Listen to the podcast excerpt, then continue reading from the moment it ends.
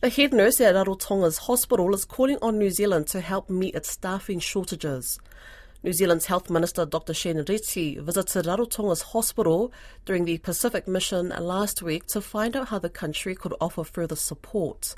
Our reporter Alicia Foon was there and spoke with Ngā Manea, Cook Island Chief Nurse Officer, about their greatest needs. Our main um, problem is the short of staff. We need the number of staff to provide quality care to our people. We need the number of staff to offload the burnt out, the overload from the current workforce on ground. And um, yeah, so. How many staff are you short by? Um, and we need more about 20, 22. It, there's a lot of nurses that need to be replaced, okay. and it's not yet replaced due to some immigration requirements and due to the other country with the um, they have to resign from their own work and they have to have notification period for, for four weeks and then that will delay and then the proceeding of uh, procedures for them to come over it's quite a long process too yeah. So, what impact does these staff shortages have on the people of Rarotonga? The impact is like the staff are burnt out and then reported sick leave, you know, because, and the impact also is they don't have quality life with their family, mm. whereby on their days off, they were all called to come back and work.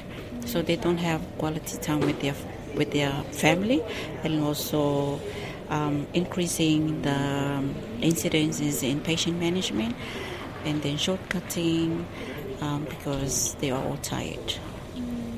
And the impact on people, residents, and people that might be on wait lists?